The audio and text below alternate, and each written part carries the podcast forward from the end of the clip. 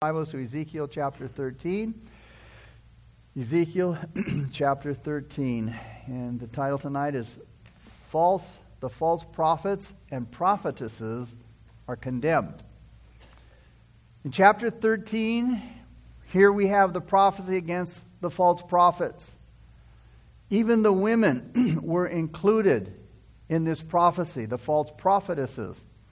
Many cults have been founded by women or they have a very important part in them.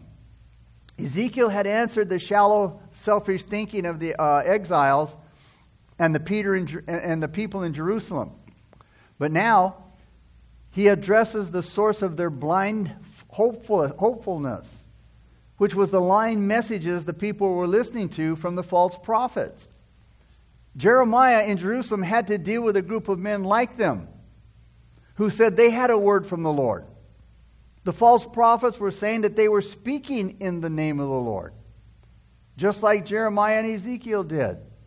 But the false prophets didn't get their messages from the Lord like Jeremiah and Ezekiel did. Ezekiel spoke against the false prophets in verses 1 through 16.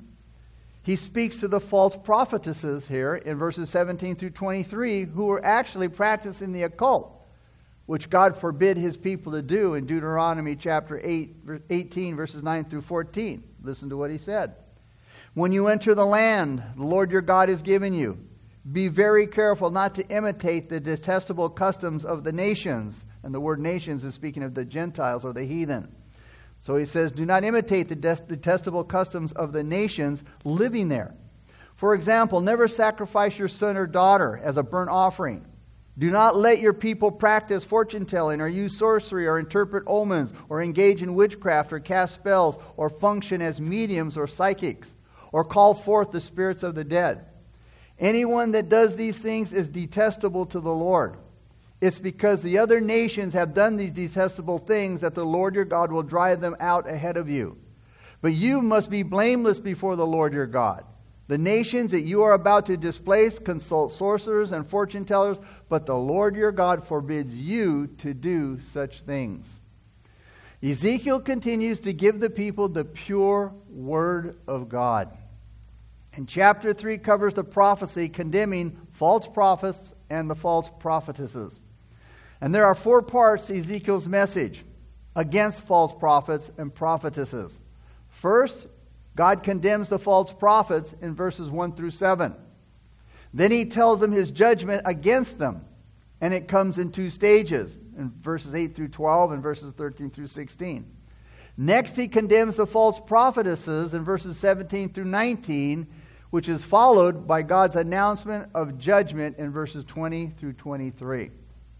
So in verses 1 through 7, Ezekiel denounces the false prophets. So in verse, chapter first, thir, uh, uh, 13, let's look at verses 1 through 3. And it reads And the word of the Lord came to me, Ezekiel, saying, Son of man, prophesy against the prophets of Israel who prophesy, and say to those who prophesy out of their own heart, Hear the word of the Lord. Thus says the Lord God Woe to the foolish prophets who follow their own spirit and have seen nothing. So, what was the problem with these prophets? These prophets were prophesying out of their own hearts. In other words, they were prophesying what they felt needed to be said. We see a great illustration of this in 1 Samuel chapter uh, 27. Let's look at, uh, go to uh, 1 Samuel chapter 27.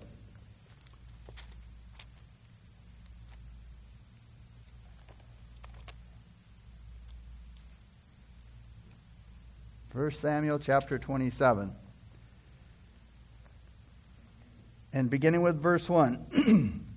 Notice, and David said in his heart. So David's looking inward. This is coming from his heart. David said in his heart, Now I shall perish someday by the hand of Saul. So here you're hearing David coming to this conclusion as he you know, goes over this, this problem he's having with Saul, who's been chasing and wanting to kill him. And he said, he said in his heart, you know what? I'm going to perish someday by the hand of Saul. He says, There is nothing better for me than that I should speedily escape to the land of the Philistines, and Saul will despair of me to seek me any more in any part of Israel.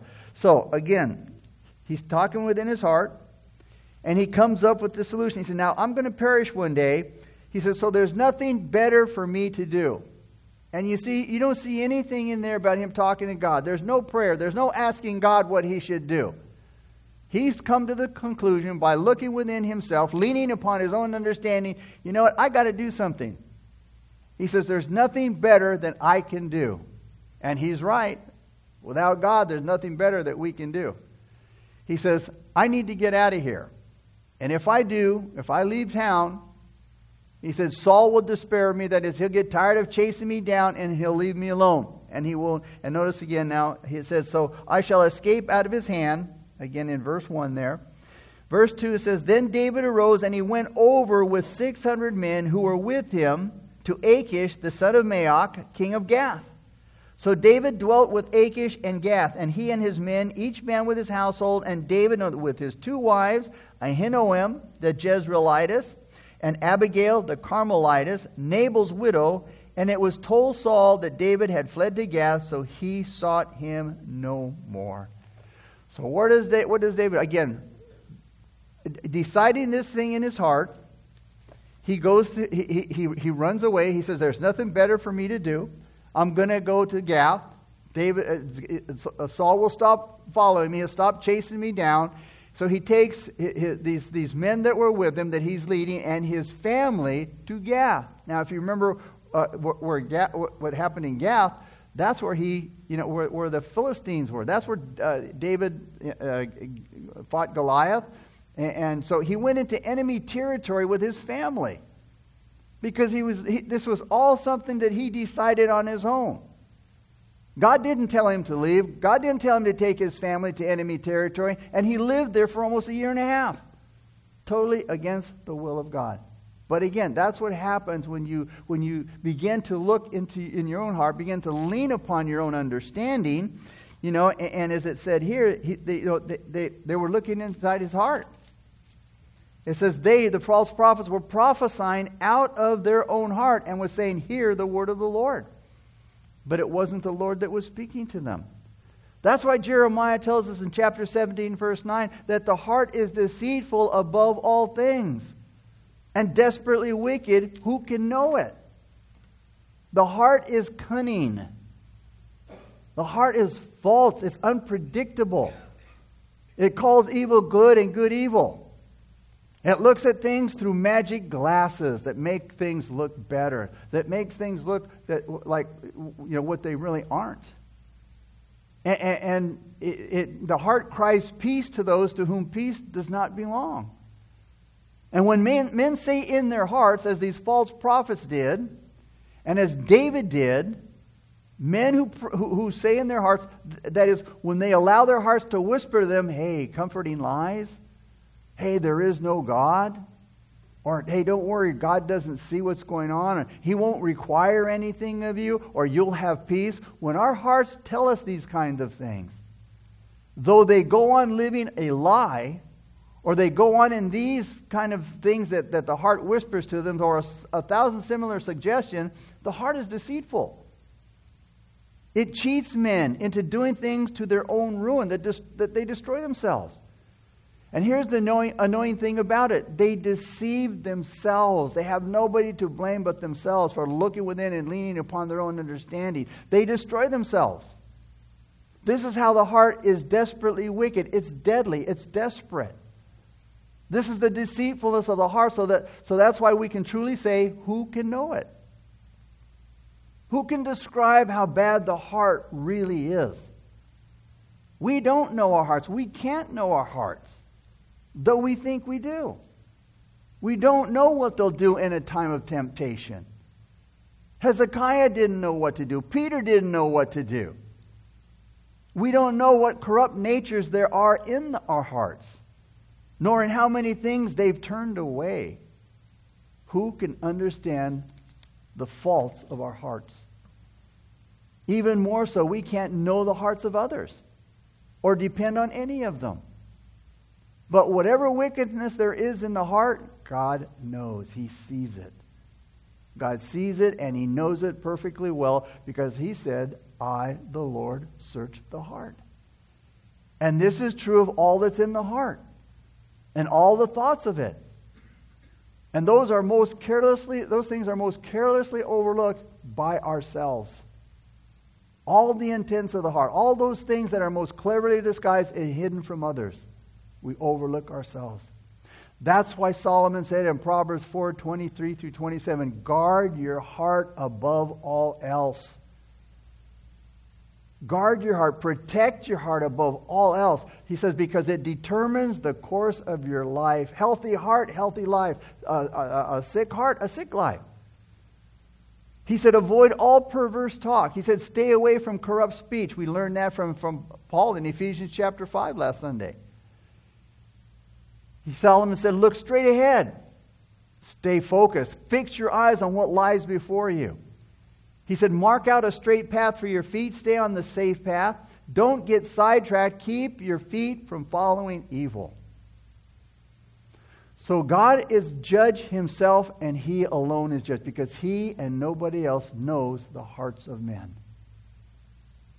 So may God be always merciful to the man who stands in the pulpit or anyone else who preaches their own opinions and beliefs and does not preach the pure Word of God.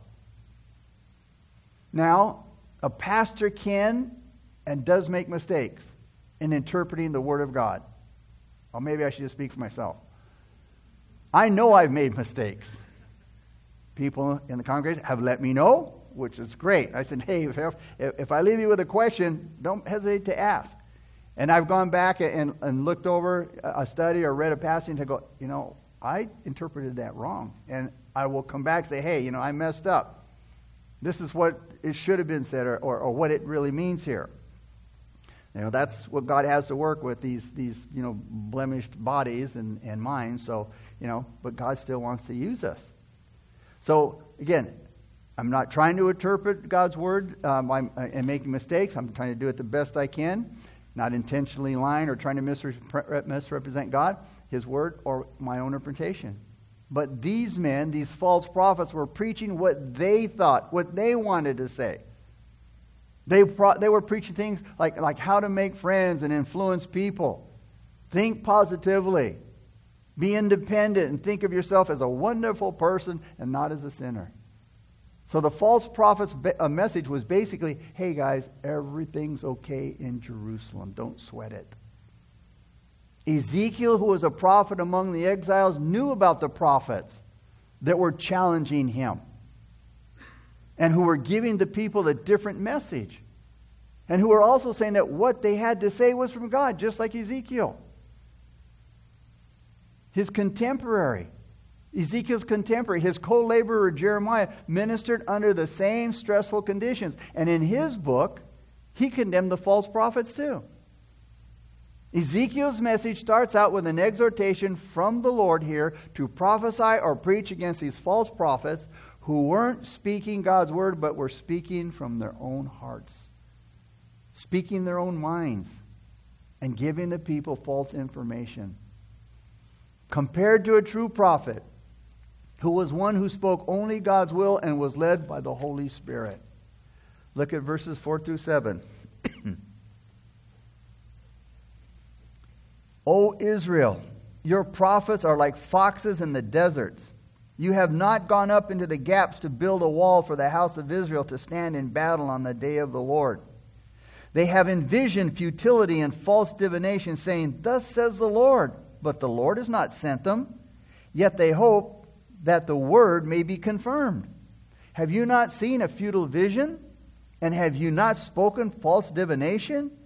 You say, the Lord says, but the Lord says, I have not spoken.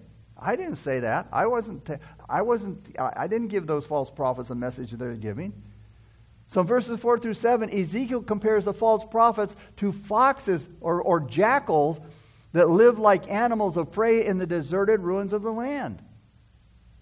The false prophets only cared for themselves, and they didn't do anything to improve the situation. And they lived off the fears of the people.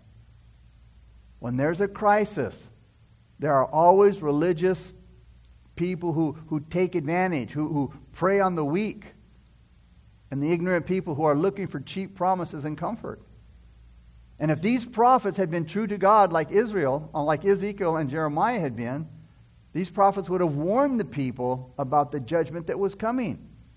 And again, that's the responsibility that, that we're given as watchmen. And we see that in Ezekiel chapter 33, verses 1 through 9. And I know you're familiar with the passage. God says, Son of man, speaking to Ezekiel, give your people his message. And I'm reading it from the New Living Translation. When I bring an army against a country, the people of that land choose one of their own to be a watchman. And when the watchman sees the enemy coming, he sounds the alarm to warn the people. And then, if those who hear the alarm refuse to take action, it's their own fault if they die. They heard the alarm but ignored it, so the responsibility is theirs. If they had listened to the warning, they could have saved their lives. But if the watchman sees the enemy coming and doesn't sound the alarm to warn the people, he is responsible for their captivity. They will die in their sins, but I will hold the watchman responsible for their deaths. Because again, he didn't warn them of the danger ahead. Now, Son of Man, I'm making you a watchman for the people of Israel. Therefore, listen to what I say and warn them for me. If I announce that some wicked people are sure to die, and you fail to tell them to change their ways, then they will die in their sins, and I will hold you responsible for their death. But if you warn them to repent, and they don't repent, they will die in their sins, but you will have saved yourself. Instead of helping to repair the holes in the wall, by strengthening the lives of the people morally and spiritually, the false prophets had a part in their decay. Instead of receiving a sure word from God, the false prophets imagined false visions. They told lies received by their own imagination, verse 6 says. They tried to predict the future using human devices, not by Uh, receiving God's insight. And what they said were just vain imaginations from their own minds when God hadn't really spoken through them at all. In verses 8 through 16, here God declares his judgment. Let's look at verse 8 through 16 now. Therefore, thus says the Lord God, because you have spoken nonsense and envisioned lies, therefore I am indeed against you, says the Lord God. My hand will be against the prophets who envision futility and who divine lies, and they shall not be in the assembly of my people, nor be written in the record of those uh, uh, record of the house of Israel, nor shall they enter into the land of Israel. Then you shall know that I am the Lord God. Because indeed, because they have seduced my people, saying peace, when there is no peace, and one builds a wall, and they plaster it with untempered mortar, Say to those who plaster it with untempered mortar that it will fall. There will be great, there will be flooding rain, and you, O great hailstones, shall fall, and a stormy wind shall tear it down. Surely, when the wall has fallen, will it not be said to you, Where is the mortar with which you plastered it? Therefore, thus says the Lord God I will cause a stormy wind to break forth in my fury, and there shall be a a flooding rain in my anger, and great hailstones in fury to consume it. So I will break down the wall that you have plastered with untempered mortar and bring it down to the ground so that its foundation will be uncovered. It will fall, and you shall be consumed in the midst of it. Then you shall know that I am the Lord. Thus will I accomplish my wrath on the wall and on those who have plastered it with untempered mortar. And I will say to you, The wall is no more, nor those who plastered it that is, the prophets of Israel who prophesy concerning uh, Jerusalem and who see visions of peace for her when there is no peace, says the Lord God. Because the prophets deliberately deceived the leaders and the people, Ezekiel announced that these prophets were going to be cut off. That is, there would be no record of their personal ministries that would be left. The Jew who was well aware of the Exodus story Hey, they couldn't help but remember Exodus uh, chapter 7, verse 5, where it said, And the Egyptians shall know that I am the Lord when I stretch out my hand on Egypt and bring out the children of Israel from among them. Because of God's judgment on the Egyptians, God's enemies should have opened their eyes to who God is, to his character. But you see, the wickedness of God's people made it necessary for him to show himself by bringing judgment on them as well. These lying and deceiving prophets were giving false hope to the people. They were saying, like it says in verse 10, don't worry, there will be peace. When God says there's not going to be any peace. You see, their walls, their, their words were like an old rickety wall that would fall down at the slightest touch. Ezekiel had compared the false prophets to workers who failed to build something that was solid, to build something that would last. That spiritual wall that had to be protected, the Jewish, that, that had protected the Jewish people for centuries, that wall had fallen into ruins. And prophets like Ezekiel and Jeremiah were trying to rebuild and strengthen that wall by proclaiming God's word and calling people back to God. And you know, we have to keep up and protect the spiritual wall that we built through the word of God to keep the enemy from penetrating and getting through to our soul. But the false prophets ignored the word of God. Instead, they substituted God's word with their own lies, which is called here by Ezekiel in verse 10 untempered mortar, which was like whitewash. The false prophets were like workers who whitewashed a rickety wall that was about to crumble to make it look sturdy. Because again, they promised peace when God promised destruction. You know, if you ever seen a, a, block wall or a brick wall where the, the, the, joints, the cement's coming out of the joints and, and the bricks are starting to crumble and they're separating and they're looking like they're getting ready to fall over, you can see that the wall is weak and it's about to come down. Well, what they would do, they take this untempered mortar, it's like plaster, and they cover the wall, they cover the brick. Therefore, they're covering the, the weakness of the wall, and it, it looks nice and pretty. It's all solid, and it looks, it looks healthy. And that's what the, the, the, false prophets were doing, in a sense, to the people of Israel. They were telling them lies. They were, they were, they were really covering up the things that God was saying. You know, they were, they were, this was the untempered mortar they were using. It's like whitewash. It just covered all the defects, it covered all the weaknesses, and it made it look healthy and strong. Again, they were like white, workers who were whitewashing a rickety old wall that was about to come down. The wall that they built wouldn't protect the people. Instead, it was something that would fall down at the slightest touch. Even though they had dressed it up with this untempered mortar, you know, it looked nice, it looked sturdy, strong. You know, it, it's kind of like the person who goes to church and, and they know the language. They, they, they know the right things to do. And in that way, they, they cover over the signs of Christianity, but their foundation is not the solid Word of God. And at the, and at the slightest storm in their life, they crumble and they fall apart. Because underneath the Christian coating, the Christian whitewash, there is no real foundation. And just as the storm would come, it's not a matter of if it's going to come, it's going to come. The rain will come, the hail will come, the wind will blow, it'll knock down that wall, and God's wrath would come and destroy Jerusalem and the prophets and their, their lying messages. A true prophet tells people what they need to hear. A false prophet tells people what they want to hear. In 2 Timothy chapter 4 verses 1 through 5, Paul said this, I charge you therefore before God and the Lord Jesus Christ, who will judge the living and the dead at his appearing and his kingdom. Preach the word. Be ready in season and out of season. Convince, rebuke, exhort with all long suffering and teaching, because the time will come when they will not endure sound doctrine, and we're in that time, but according to their own desires, because they have itching ears, they will heap up for themselves teachers, and they will turn their ears away from the truth and be turned aside to fables. But you, be watchful in all things, endure afflictions, do the work of an evangelist, fulfill your ministry.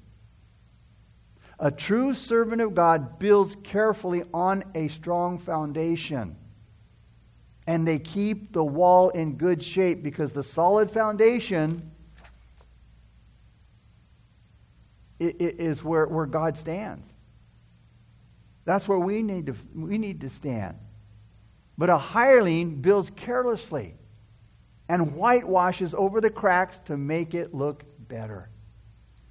In 1 Corinthians chapter 3 verses 10 through 15 Paul said this, according to the grace of God which was given to me as a wise master builder I have laid the foundation and another builds on it. But let each one take heed how he builds on it. For no other foundation can anyone lay than that which is laid, which is Jesus Christ. There's our foundation, our rock solid foundation. Paul says, Now, if anyone builds on this foundation with, with gold, silver, precious stones, wood, hay, straw, each one's work will become clear, for the day will declare it, because it will be revealed by fire, and the fire will test each one's work of what sort it is. And if anyone's work which has built on, if anyone's work which he has built on it endures, he will receive a reward. A reward. If anyone's work is burned, he will suffer loss, but he himself will be saved, yet so as through fire. So God explained how he would judge the false prophets in verse 9. First, he said they would be exposed as phonies. They would no longer have a good reputation with the people. They would lose their important positions in the councils of the nation. God would treat them like Jews who had lost their citizenship, and that would result in losing their privilege of returning to their land.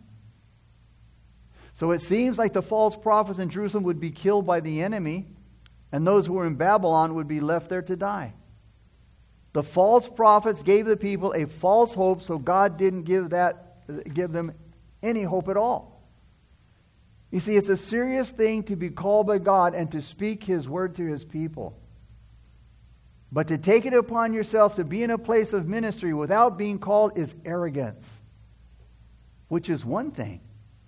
But then to make up the messages that didn't come from God, man, that is just plain silly. That is foolish as well as presumptuous.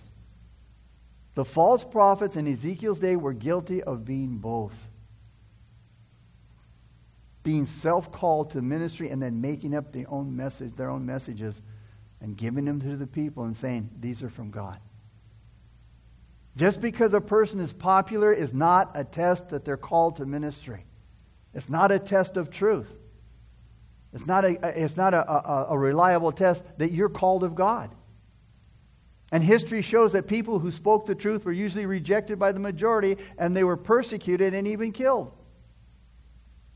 In Matthew chapter 7, verses 15 through 27, Jesus used the same image of a storm to warn us about false prophets. Jesus said, Beware of false prophets who come to you in sheep's clothing, but inwardly they are ravenous wolves. You will know them by their fruits. He said, Not everyone who says to me, Lord, Lord, shall enter the kingdom of heaven, but he who does the will of my Father in heaven. So you see, it's not what you say, it's what you do. Jesus said, that will get you into heaven. He said, Many will say to me in that day, Lord, Lord, have we not prophesied in your name? Have we not cast out demons in your name and done many wonders in your name? And then Jesus said, I will declare to them, I never knew you. And he's speaking in terms of a personal relationship. And then he said, Depart from me, you who practice lawlessness. He says, Therefore, whoever hears these sayings of mine, and that's his word, all of his word, whoever hears these sayings of mine and does them, he says, I will liken him to a wise man who built his house on the rock, and then the rain descended, and it did not, and, and the floods came, and the winds blew and beat on that house, and it did not fall because it was founded on the rock. But everyone who hears these sayings of mine and does not do them will be like a foolish man who built his house on the sand. And the rain descended, and the floods came, and the winds blew and beat on that house, and it fell, and great was its fall. You know, it's like standing across the street, and here's these two houses, and from across the street, they both look the same. On the outside, they look perfectly fine. But on the inside,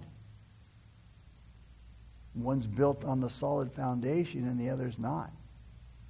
And when the tests of life come, you'll see what kind of foundation that house was built on because it's fallen. Jesus said, Great will be its fall. It's easy for us to say, Lord, Lord, Lord this and Lord that. But it's not easy to walk that narrow, or, that narrow road. It's not easy to face that crowd that is walking in the opposite direction that you are. You know, the thing is, any dead fish can float downstream. It takes a strong, lively one to go against the current. Because there are false prophets in this world. We have to be careful that we're not deceived, but the greatest danger is deceiving yourself. The scribes and the Pharisees had deceived themselves into believing they were righteous and everybody else was sinful. Jesus called them whitewashed sepulchres. In other words, they were, they, they were caskets or coffins, whitewashed, looking real nice, real pretty, but inside there was dead man's bones, rottenness. People can know the right words. They can believe intellectually the right doctrines. They can obey the rules, and they're still not saved. The prophets themselves are false, and the closer we get to them, the more we see their phony lives and doctrines. They build themselves up and, and not Jesus. And their purpose is to take advantage of people and not to build them up. And the person who believes false doctrines or follows a false prophet will never experience a changed life. And it's sad that some people don't realize this until it's too late. And that's why, in, when it, in, during the tribulation, the Antichrist is going to deceive, deceive a lot of people. Verses 17 through 23 now condemnation and judgment, beginning with verse uh, uh, 17. Likewise, Son of Man, Set your face against the daughters of your people who prophesy. Now he's speaking about the false prophetesses who prophesy out of their own heart. Prophesy against them and say, Thus says the Lord God Woe to the women who sew magic charms on their sleeves and make veils for the heads of people of every height to hunt souls. Will you hunt the souls of my people and keep yourselves alive? And will you profane me among my people for handfuls of barley and for pieces of bread, killing people who should, not, who should not die, and keeping people alive who should not live, by your lying to my people who listen to lies? Therefore, thus says the Lord God Behold, I am against your magic charms by which you hunt souls there like birds. I will tear them from your arms and let the souls go, the souls that you hunt like birds. I will also tear off your veils and deliver my people out of your hand, and they shall no longer be as, as prey in your hand. Then you shall know that I am the Lord. Because with lies you have made the heart of the righteous sad, whom I have not made sad. And you have strengthened the hands of the wicked, so that he does not turn from his wicked ways to save his life. Therefore, you shall no longer envision futility, nor practice divination, for I will deliver my people out of your hand, and you shall know that I am the Lord. So the false prophets and the false prophetesses were both condemned. Verses 17 through 19.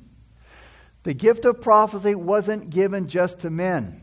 Several, several prophetesses are named in Scripture. There's Miriam in Exodus 15:20. There's Deborah in Judges 4, 4 through 5. There's the wife of Isaiah in Isaiah 8 3. There's Huldah in 2 Kings 22:14, and the daughters of Philip, the evangelist, in Acts 21, 8 through 9.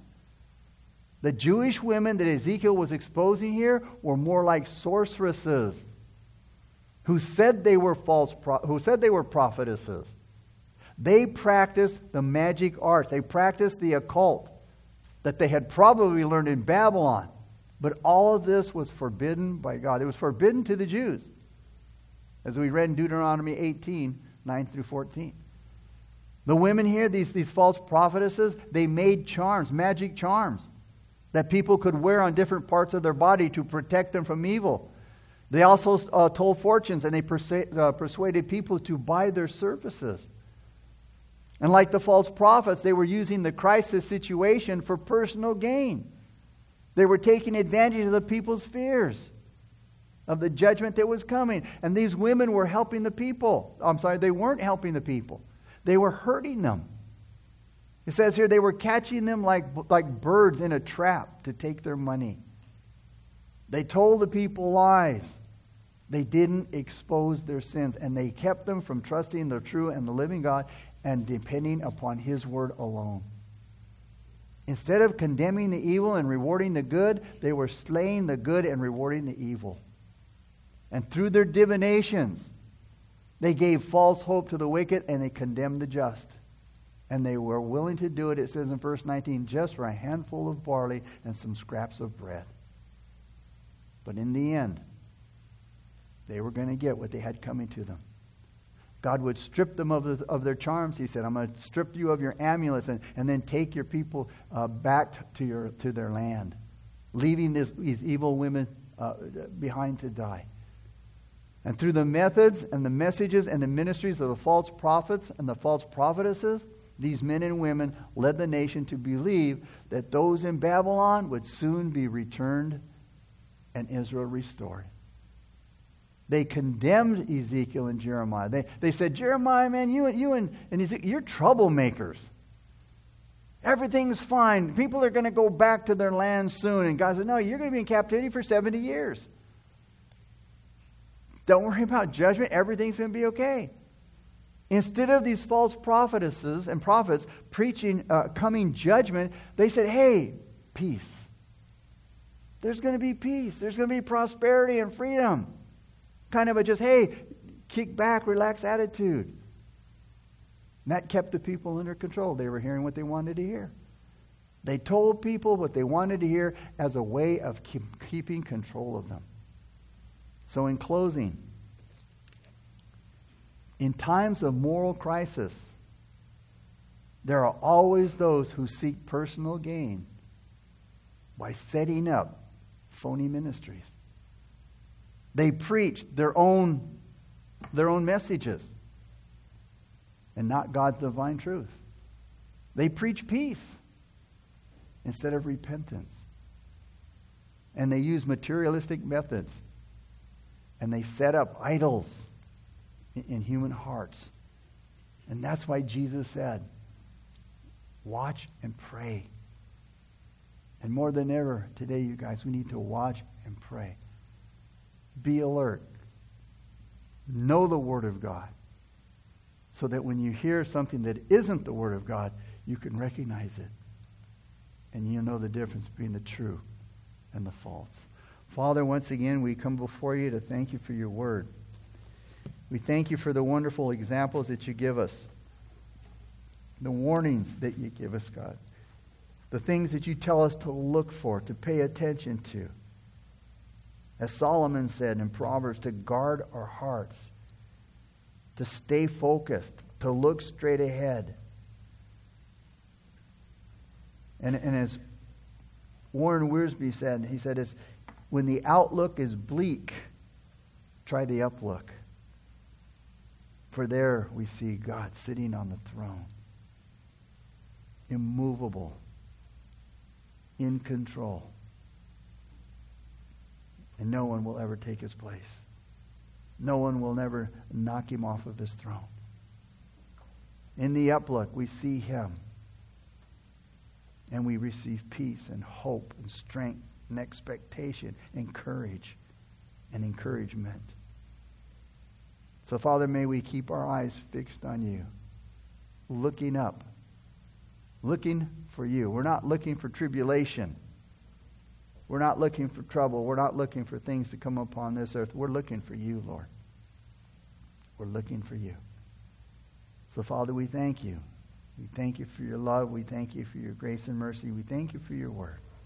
We thank you for your spirit, God, who leads us into all truth. And it's in Jesus' name we pray. Amen.